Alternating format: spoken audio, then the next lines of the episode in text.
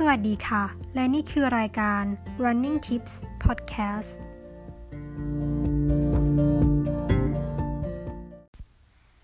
วันนี้ Running Tips วิ่งได้ไม่ใช่แค่ได้วิ่งตอนแรกเลยนะคะ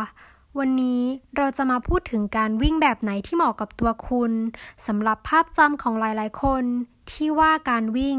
เป็นกิจกรรมสุดสันโดษทำได้ด้วยตัวคนเดียวไม่ต้องการสังคมไม่ต้องมีอุปกรณ์ใช้แค่เท้าและรองเท้ารวมถึงสถานที่ที่เหมาะก็เพียงพอแล้ว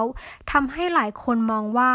เรื่องวิ่งเป็นเรื่องง่ายแต่ก็แปลกที่คนอีกจำนวนมากมองว่าการวิ่งเป็นเรื่องยากเหตุผลที่มันยากก็เพราะเหนื่อยการวิ่งจึงไม่ใช่แค่เรื่องรองเท้าแต่เป็นเรื่องของจิตใจด้วยค่ะ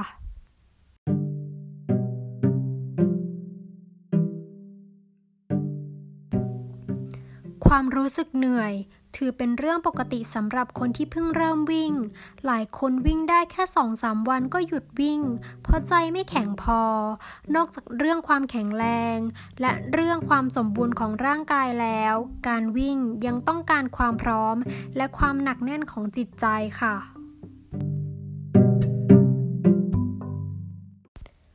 สำหรับการวิ่งแบบไหนที่เหมาะกับตัวคุณนั้น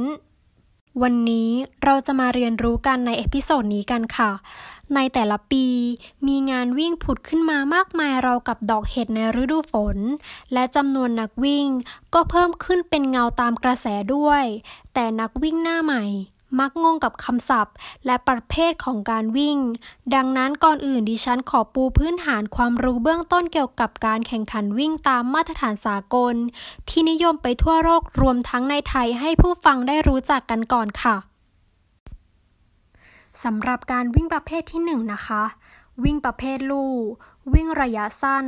ระยะทางตั้งแต่100เมตรไปจนถึงระยะทาง400เมตรมีทั้งประเภทเดี่ยวและประเภททีมค่ะต่อมานะคะวิ่งประเภทถนนฟันรันตั้งแต่1กิโลเมตรไปจนถึง5กิโลเมตรเป็นระยะทางเริ่มต้นสำหรับเด็กและเยาวชนรวมถึงนักวิ่งหน้าใหม่ก็จะวิ่งระยะทางสั้นๆนี้ก่อนค่ะและสุดท้ายวิ่งประเภทเทรลเป็นการวิ่งตามธรรมชาติของภูมิประเทศที่ต้องผ่านอุปสรรคต่างๆส่วนใหญ่เริ่มต้นที่10กิโลเมตรไปจนถึง100กิโลเมตรซึ่งทั้งนี้ก็ขึ้นอยู่กับการฝึกซ้อมขีดจำกัดของร่างกายสุขภาพเวลา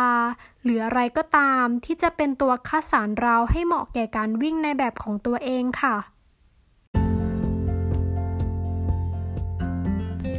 ก่อนจะลากันไปในวันนี้ขอให้ทุกคนค้นพบการวิ่งที่มีความสุขและเหมาะกับตัวเองค่ะ